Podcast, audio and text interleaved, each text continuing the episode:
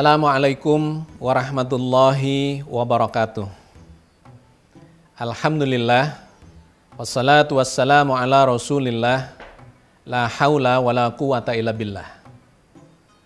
Sahabat tasawuf, alhamdulillah kita selalu bersyukur kepada Allah atas segala karunia yang telah Allah berikan kepada kita sehingga kita masih terus berada di jalannya untuk mendekatkan diri sedekat-dekatnya sampai kapan pun izin itu diberikan Allah kepada kita.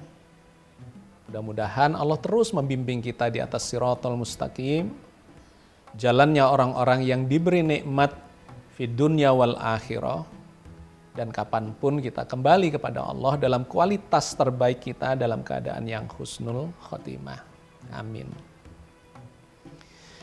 Sahabat sekalian, episode kali ini saya ingin menggunakannya untuk menjelaskan soal tasawuf. Karena saya melihat di forum ini ada beberapa kawan yang mempertanyakan soal tasawuf itu. Saya lihat sebagiannya tidak begitu paham tentang tasawuf dan kemudian ada yang bahkan menganggap tasawuf itu sesat, bid'ah, dikarenakan tidak pernah diajarkan atau bahkan tidak pernah disebut di zaman Nabi Muhammad Sallallahu Alaihi Wasallam ketika beliau masih hidup. Tapi sahabat sekalian, saya ingin menunjukkan kepada kawan-kawan sekalian eh, terkait tiga hal untuk melakukan klarifikasi tentang keberadaan ilmu tasawuf di dalam hasanah keilmuan Islam. Yang pertama terkait dengan istilah ilmu tasawuf dan dimulainya diajarkannya ilmu tasawuf ini. Sebagian kita menganggap karena ilmu tasawuf ini tidak pernah disebut-sebut Nabi, tidak ada disebutkan di dalam Al-Quran, di dalam hadis, maka kita anggap ilmu tasawuf ini adalah ilmu yang sesat di luar Islam. Dianggap sebagai bid'ah. Tetapi saya ingin mengajak Anda berpikir secara jernih, melihat secara jernih. Bahwa demikian banyaknya ilmu-ilmu di dalam Islam ini yang belum ada di zaman Nabi Muhammad. Istilahnya nggak ada, tidak diformulasikan, tidak diajarkan sebagai ilmu. Ya. Tetapi sesungguhnya dijalankan oleh Rasulullah dan para sahabat. Ilmu tasawuf, iya, tidak disebut di zaman itu, tidak diajarkan, tidak diformulasikan. Tetapi kalau kita melihat ilmu-ilmu yang lain, misalnya ilmu fikih, itu juga nggak ada di zaman Rasulullah masih hidup. Hukum-hukum, ya, hukum tentang waris, hukum tentang kehidupan berumah tangga, tentang pergaulan, ya, muamalah dan sebagainya, ilmu fikih itu tidak ada sebutan ilmu fikih di zaman Nabi Muhammad masih hidup, nggak ada. Usul fikih ya, pembelajaran tentang dalil-dalil fikih juga tidak ada.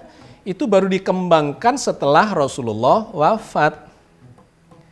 Demikian juga ilmu-ilmu yang lain seperti ilmu tafsir Al-Quran. Oh nggak ada di zaman Nabi ketika beliau masih hidup, kalau ada sahabat yang tidak faham tentang Al-Quran, tinggal mendatangi Nabi dan bertanya, Nabi ini maksudnya seperti apa?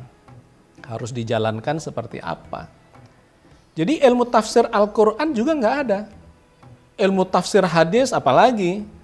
Ya, hadis itu sendiri baru disusun ratusan tahun, 100-200 tahun setelah Nabi wafat, dibukukan, ya setelah jauh setelah Nabi wafat kemudian diformulasikan sebagai sebuah ilmu hadis, tafsir hadis. Tidak ada di zaman Rasulullah masih hidup dan banyak ilmu-ilmu yang lain, ilmu kalam ya, teologi atau ilmu ketauhidan atau ilmu mantik ya, ilmu logika usuluddin dan sebagainya dan sebagainya itu tidak ada di zaman Rasulullah masih hidup.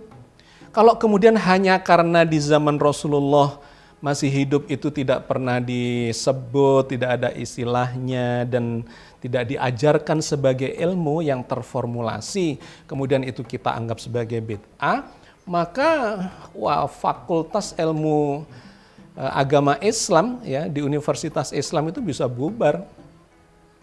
Karena ilmu-ilmu itu semuanya dikembangkan oleh para ulama justru sesudah Rasulullah wafat. Tetapi sahabat sekalian, semua ilmu itu bersumber dari dalam Al-Quran dan Sunnah Nabi dan sudah dijalankan oleh Rasulullah dan para sahabat. Cuma tidak dikemas dalam sebuah ilmu yang diajarkan, ya, diformulasikan dan diajarkan sebagai sebuah uh, ilmu dengan metodologinya. Metodologi-metodologi ilmu itu baru dikembangkan setelah Rasulullah tidak ada di zaman Khulafaur Rasyidin, di zaman Umayyah, di zaman Abbasiyah. Wah, itu berkembang luar biasa ilmu-ilmu tentang Islam itu dan membuat khasanah keilmuan di dalam Islam itu sedemikian uh, luar biasanya dan dijadikan sebagai alat untuk mengembangkan syiar agama Islam ini ke seluruh dunia. Sahabat sekalian, meskipun ilmu-ilmu itu belum diformulasikan dan diajarkan sebagai ilmu ya dengan metodologinya di zaman Rasulullah, tetapi Rasulullah dan para sahabat itu sudah melakukan, sudah mengamalkan semua itu. Khususnya yang sedang kita bahas ya kita kaji kali ini adalah ilmu tasawuf. Ilmu tasawuf ini memang baru berkembang di abad ke-8 kemari ya. Tetapi di zaman Rasulullah, Rasulullah sudah menjalankan praktek-praktek tasawuf itu berdasarkan perintah dari dalam Al-Quran. Saya kasih contoh. Salah satu inti dari pelajaran ilmu tasawuf itu adalah sikap zuhud, sikap sederhana ya di dalam menyikapi kehidupan ini tidak berlebih-lebihan, ya, tidak terikat pada uh, kebendaan duniawi, kekayaan, kekuasaan dan sebagainya. Sikap zuhud itu diajarkan langsung dan dicontohkan oleh Rasulullah Muhammad Sallallahu Alaihi Wasallam. Ketika beliau belum menjadi rasul, belum diangkat sebagai rasul, ya beliau itu uh, bisnismen yang sukses bersama istri beliau Siti Khadijah termasuk orang yang uh, paling kaya di uh, kaum Quraisy ya. Tetapi begitu beliau diangkat sebagai nabi, menjadi rasul, maka beliau kemudian memilih hidup zuhud. Seluruh harta bendanya disumbangkan untuk perjuangan syiar agama Islam. Dan beliau sendiri memilih hidup sederhana, Padahal kalau mau, beliau itu bisa melakukan yang jauh lebih dari itu karena beliau adalah orang yang sangat kaya raya. Hidup zuhud ini adalah salah satu dari uh, inti pelajaran tasawuf. Jadi beliau tidak mengajarkan secara keilmuan tetapi mengajarkan keteladanan uh, tentang eh, pelajaran-pelajaran bertasawuf. Dan itu bukan hanya pada Nabi Muhammad, tapi pada para sahabat-sahabatnya, beliau juga mencontoh kehidupan Nabi yang zuhud itu. Misalnya Khulafaur Rasyidin, wah itu tokoh-tokoh sufi semua. Abu Bakar As-Siddiq ya, itu juga termasuk pedagang yang kaya raya. Tetapi begitu beliau masuk Islam, membantu Rasulullah yang mensyiarkan agama ini, maka beliau menyumbangkan seluruh hartanya kepada perjuangan agama ini. Bahkan diceritakan ketika beliau diangkat sebagai khalifah pengganti Rasulullah yang wafat, beliau itu sempat tidak mau digaji. Tetapi kemudian e, diingatkan oleh Umar bin Khattab karena Abu Bakar agak kelimpungan juga untuk menafkahi keluarganya dan kemudian terpaksa e, berdagang juga akhirnya. Sehingga Umar bin Khattab kemudian mengatakan, wahai Abu Bakar, tidak seharusnya seorang khalifah itu e, melakukan perdagangan ini hanya untuk membiayai keluarga. Sudahlah fokus saja menjadi seorang khalifah dan kemudian digaji e, oleh umat. Gitu. Itu sempat tidak mau tetapi dipaksa oleh Umar bin Khattab. Nah, yang menarik ketika wafat Abu Bakar itu sisa hartanya Jadi tabungan-tabungannya dikarenakan um, dapat gaji dari kekhalifahannya itu, itu disumbangkan kembali kepada negara. Ini contoh hidup yang zuhud. Kaya iya, berkuasa iya, tetapi tidak harus berfoya-foya, melainkan uh, tetap bersikap sederhana. Abu Bakar begitu, Umar bin Khattab juga Amirul Mukminin ya yang kekuasaannya luar biasa ya karena di zaman Umar bin Khattab itu Islam berkembang dengan sangat pesat dibandingkan di zaman uh, Abu Bakar.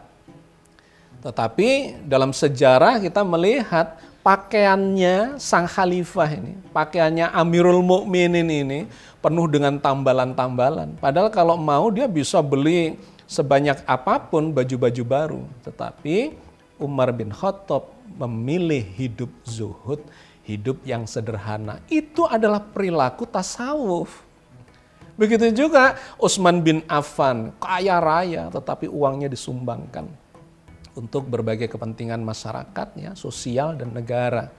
Demikian juga Ali bin Abi Thalib yang lebih memilih hidup sederhana dan e, banyak menggali ilmu-ilmu Eh, kedalaman hikmah ya. Beliau dikenal sebagai orang yang ilmunya sangat tinggi sehingga oleh Nabi disebut sebagai pintu gerbang keilmuan ya dalam uh, umat Islam itu adalah Ali bin Abi Thalib. Jadi sahabat sekalian, saya cuma ingin menunjukkan kepada Anda bahwa nama ilmu tasawuf memang tidak disebut-sebut Istilah sufi tidak ada di zaman Rasulullah, tetapi perilaku Rasulullah dan para sahabat itu adalah perilaku tasawuf semua. Itu sampai abad ke-7.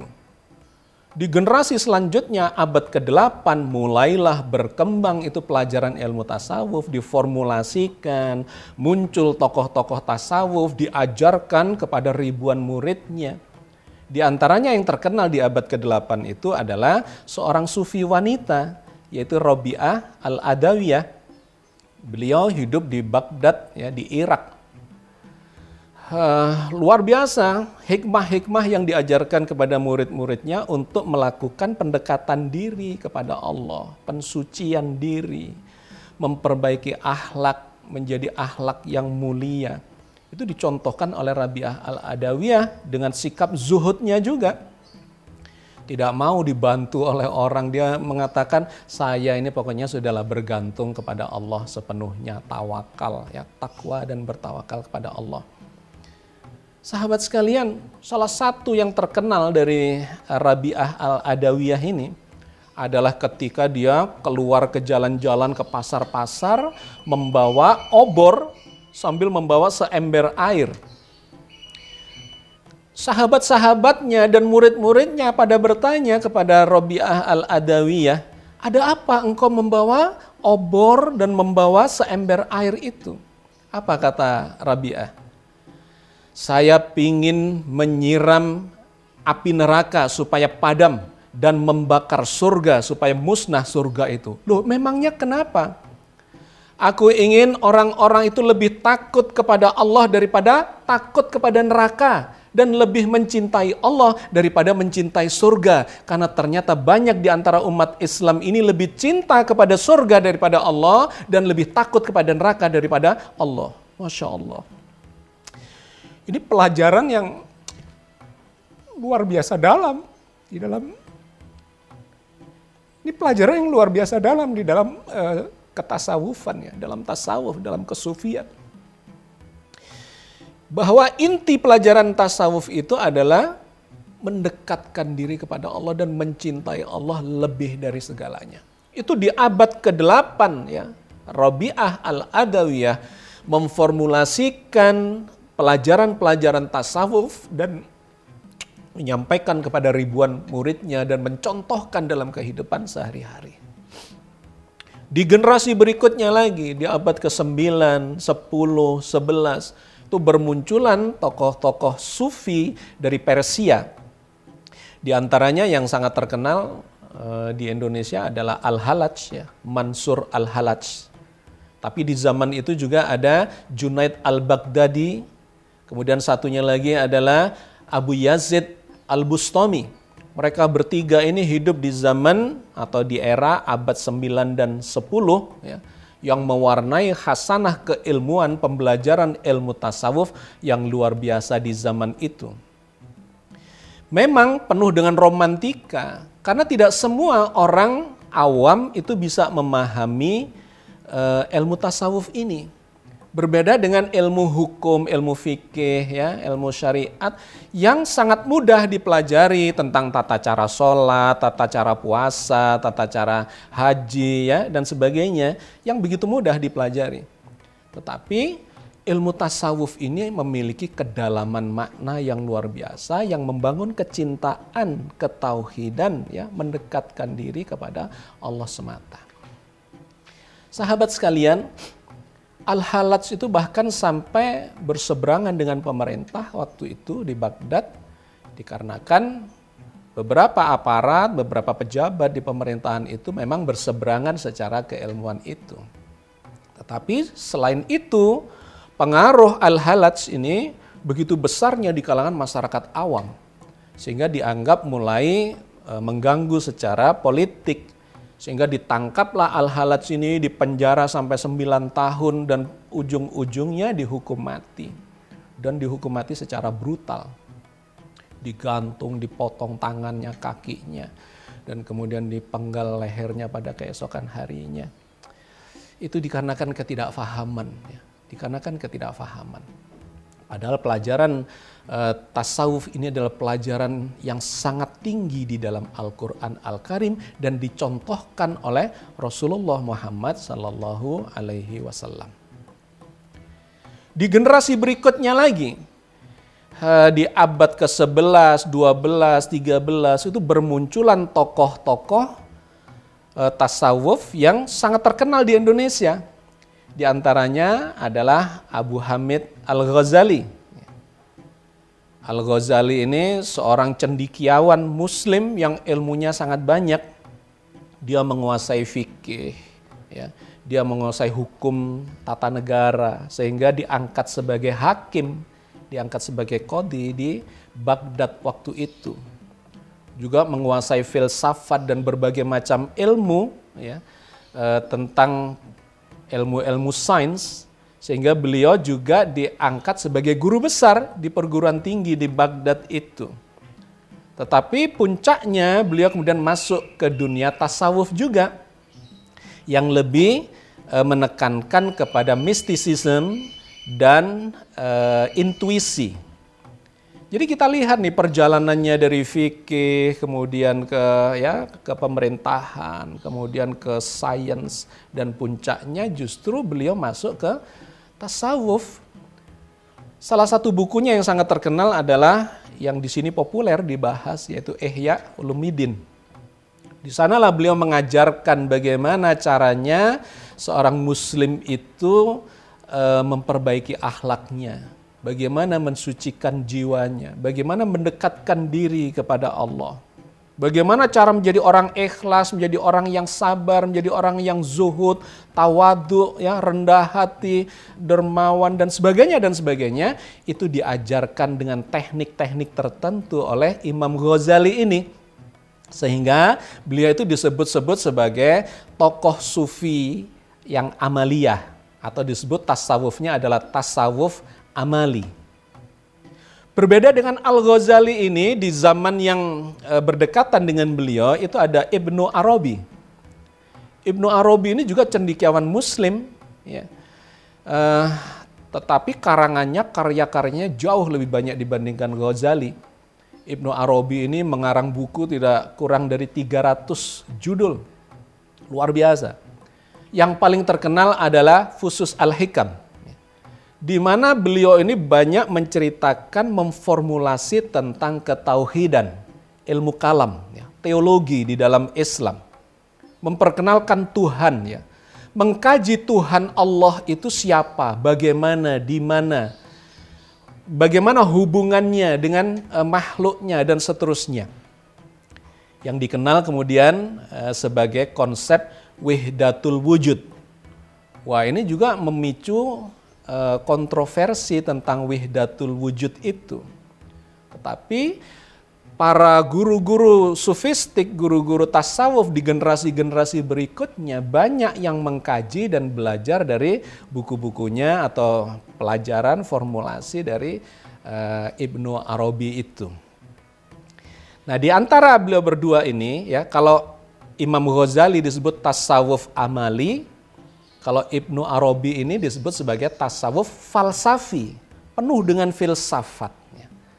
Nah, di antara keduanya ini amalia dan filsafat itu muncullah e, kombinasi di antara keduanya yang dibawakan oleh Syekh Abdul Qadir Jailani ya, hidup di zaman yang sama kurang lebih di abad ke-12 itu. Beliaulah yang mendirikan Tarekat Qadiriyah. Tarekat Qadiriyah ini memadukan antara pemikiran-pemikiran yang filsafati dengan praktek-praktek amalia. Ya.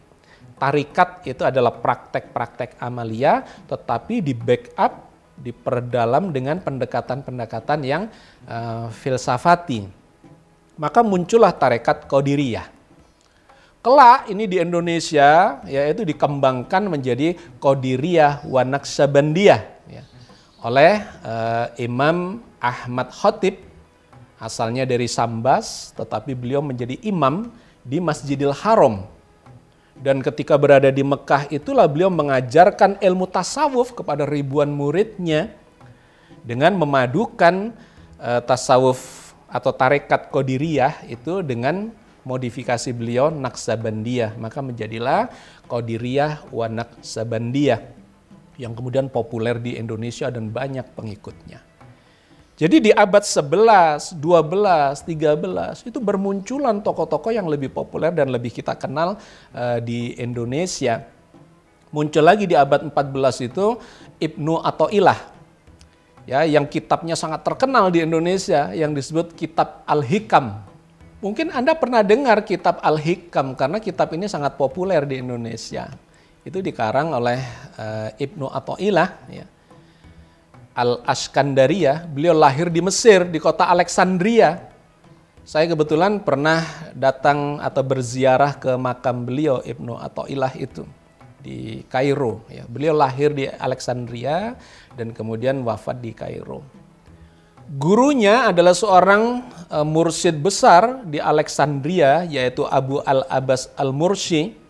Ketika saya tinggal di Mesir waktu itu juga menyempatkan diri untuk ziarah ke makam Eh, beliau di Alexandria, masjidnya besar dan di belakang bagian masjid itu ada uh, makam beliau. Beliau mendirikan tarekat Sadiliyah, ya, yang itu di Indonesia juga uh, sangat terkenal dan banyak pengikutnya. Ya, yang ngaji kitabnya Ibnu atau Ilah itu Al-Hikam itu. Jadi sahabat sekalian, terus berkembang itu ilmu tasawuf dari masa ke masa, dari generasi ke generasi ya di abad 14 ada Ibnu Athaillah dan kemudian di generasi-generasi berikutnya semakin berkembang ilmu tasawuf itu ya dengan pendekatan-pendekatan yang semakin beragam dan semakin modern. Di abad 13-14 itu muncullah seorang sufi yang penyair ya, yang lahir di Samarkand dan kemudian uh, membesar di Turki. Beliau adalah Jalaluddin Rumi, seorang uh, sufi yang penyair yang karya-karyanya luar biasa dikutip dan dipelajari di timur maupun di barat. Uh, saya pernah berkunjung ke makam beliau di Turki ketika sepulang dari umroh saya mengajak jamaah untuk uh, napak tilas perjalanan Islam atau perkembangan peradaban Islam di Turki ya dan salah satunya saya ajak berkunjung ke kota Konya namanya di mana uh, Jalaluddin Rumi itu dimakamkan di sana menjadi pusat pembelajaran tasawuf yang menarik ya, di kota Konya itu. Saya sempat membeli salah satu karyanya, uh, sebuah buku yang sangat tebal yang judulnya Mathnawi berisi ribuan karya-karya puisi beliau ya, karya-karya puisi sofistik yang sangat mendalam. Sebuah ungkapan ma'rifatullah ya, ketauhidan yang sangat dalam yang berbasis atau berdasarkan pada perasaan cinta. Jadi Rumi ini uh, karya-karyanya banyak diikuti bukan hanya oleh orang Islam tetapi juga oleh eh, orang-orang non-muslim yang melakukan perjalanan spiritual untuk mendekatkan diri kepada Allah. Sebuah perjalanan kejiwaan yang sangat universal. Jalaluddin Rumi mengembangkan sebuah tarian ya yang dikenal sebagai tarian sufi sambil berputar, berzikir kepada Allah, ya, kemudian mengalami ekstase, ya, sebuah interaksi spiritual yang sangat mendalam, eh, yang hanya bisa dirasakan oleh para pelaku tarekat yang diajarkan oleh eh, Jalaluddin Rumi itu. Dan tarian-tarian sufistik itu sekarang dipelajari di mana-mana, eh, bukan hanya sebagai proses perjalanan spiritual, tapi sudah masuk sampai ke wilayah eh, budaya, ya seni dan budaya. Sahabat sekalian, perkembangan ilmu tasawuf ke era modern ini semakin memiliki corak dan semakin memiliki eh, sudut pandang yang semakin beragam. Ya.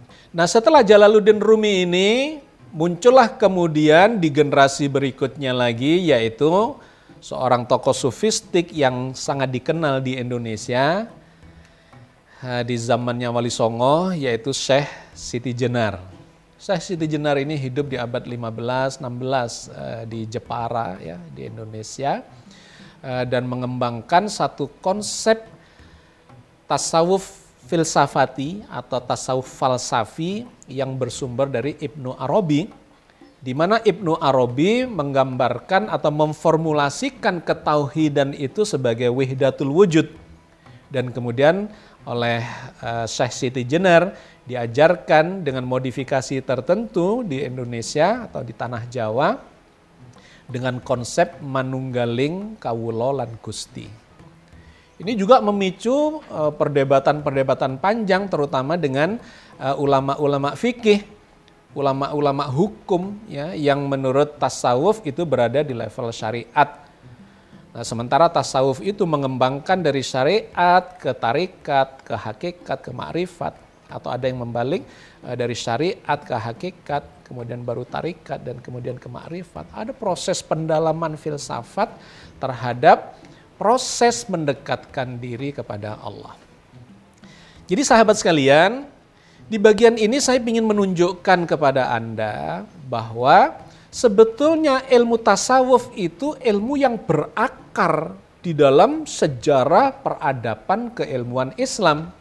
Sejak zaman Nabi Muhammad ya menjadi nabi, menjadi rasul, beliau sudah menjalankan praktek-praktek tasawuf itu dilanjutkan para sahabat, dilanjutkan para tabiin, tabiit tabiin dan seterusnya sampai abad modern ini tasawuf itu berkembang uh, dengan berbagai macam coraknya dengan pendekatan-pendekatan yang amaliyah maupun uh, falsafi ya.